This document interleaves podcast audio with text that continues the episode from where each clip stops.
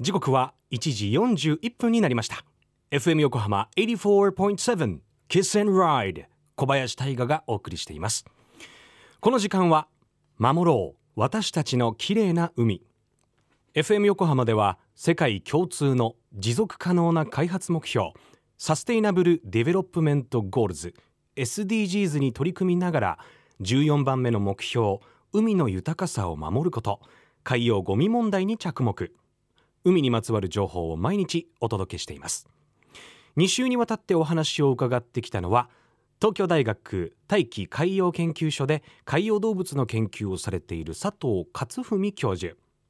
佐藤教授は海洋動物に計測器やカメラをつけるバイオロギングという手法を使い研究されています。このバイオロギングによって海洋動物の生態というのが次々に解明されてきましたが、さらに分かってきたことがあるそうです。皆さんこんにちは、えー、私は東京大学の大気海洋研究所で動物の研究をしています、えー、佐藤勝文と申します。僕らほとんどの人間が動物がただ好きだから研究してるんですよね。で、動物の行動や生態に謎があってそれを解き明かしたくて、えー、研究してます。まあ、動物自身に興味があるんですよね。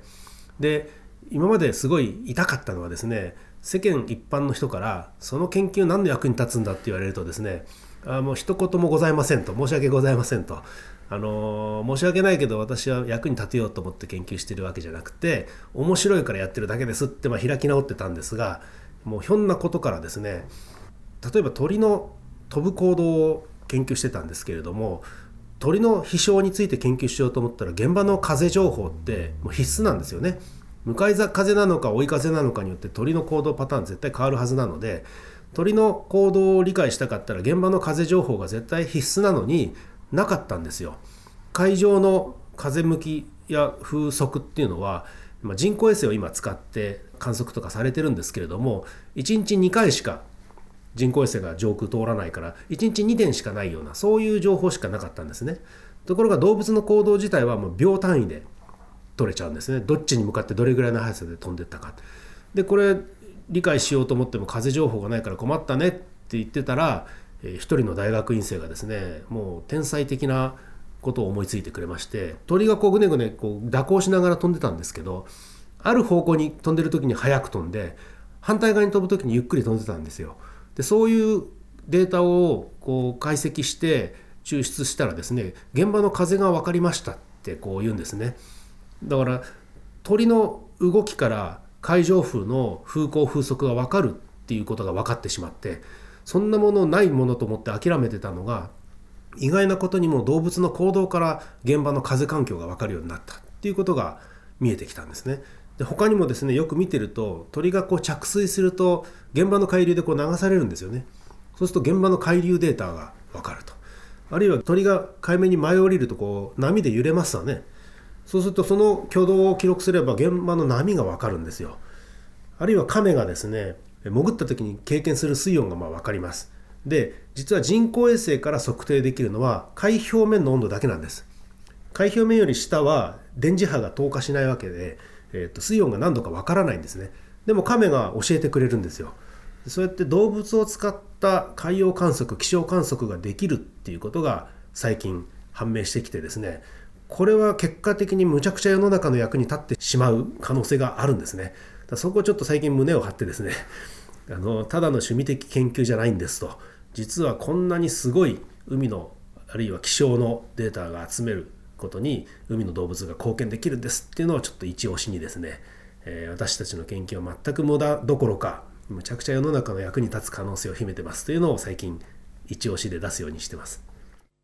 佐藤勝文教授ありがとうございました。いやその通りというか、やっぱ天才ですね。その鳥が羽ばたくっていうことを一見簡単なようなんですけれども、お風情報、現場の風情報っていうのが必須でもなかなか分かったもんじゃない。だったら逆にその鳥の行動から風情報っていうのを解析しちゃえばいいんじゃないかっていうね。はあ、すごい。で、水温、カメのね計測をして水温が分かるということで、うんなんか分かっているようでこう分かっていないっていう事象たくさんあると思うんですけど、例えばあの蝶々の羽ばたくメカニズムが実は完璧にはまだ解明されていないとかね、いろんなことがあるんですけれども、こうやって、えー、佐藤克文教授のようにさまざまな計測技術を使って、そして技術が進化して小型化していくことで海洋動物と協力して地球についての研究がさらに加速していく、その日も遠くはないようです。佐藤教授たちのこのバイオロギングを使った研究、これからも皆さんぜひ注目していきましょうね。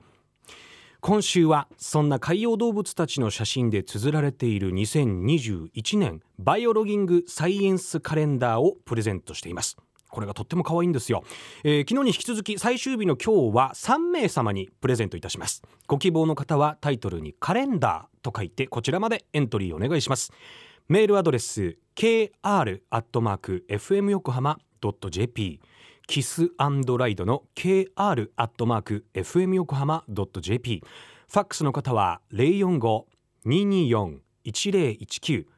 ゼロよんご にーにーよん いちゼロいちきゅう まで、必ずお名前、住所、連絡先を忘れずに。当選者の発表は発送をもって返させていただきます。 エフエム 横浜では海岸に流れ着いたゴミなどを回収し、海をきれいにしていくために神奈川守ろう私たちのきれいな海実行委員会として、県内の湘南ビーチ エフエム、 レディオ湘南、 エフエム 湘南ナパサ、 エフエム 小田原のコミュニティ エフエム 各局、その他県内のさまざまなメディア団体のご協力を得ながら活動しています。また日本財団の海と日本プロジェクトの推進パートナーでもあります。週末には江ノ島でビーチクリーンも行われます。え今日の佐藤教授のインタビューと合わせて詳しくは エフエム 横浜特設サイト海を守ろうをご覧ください。 エフエム 横浜守ろう私たちのきれいな海 Change for the Blue、 来週もお楽しみに。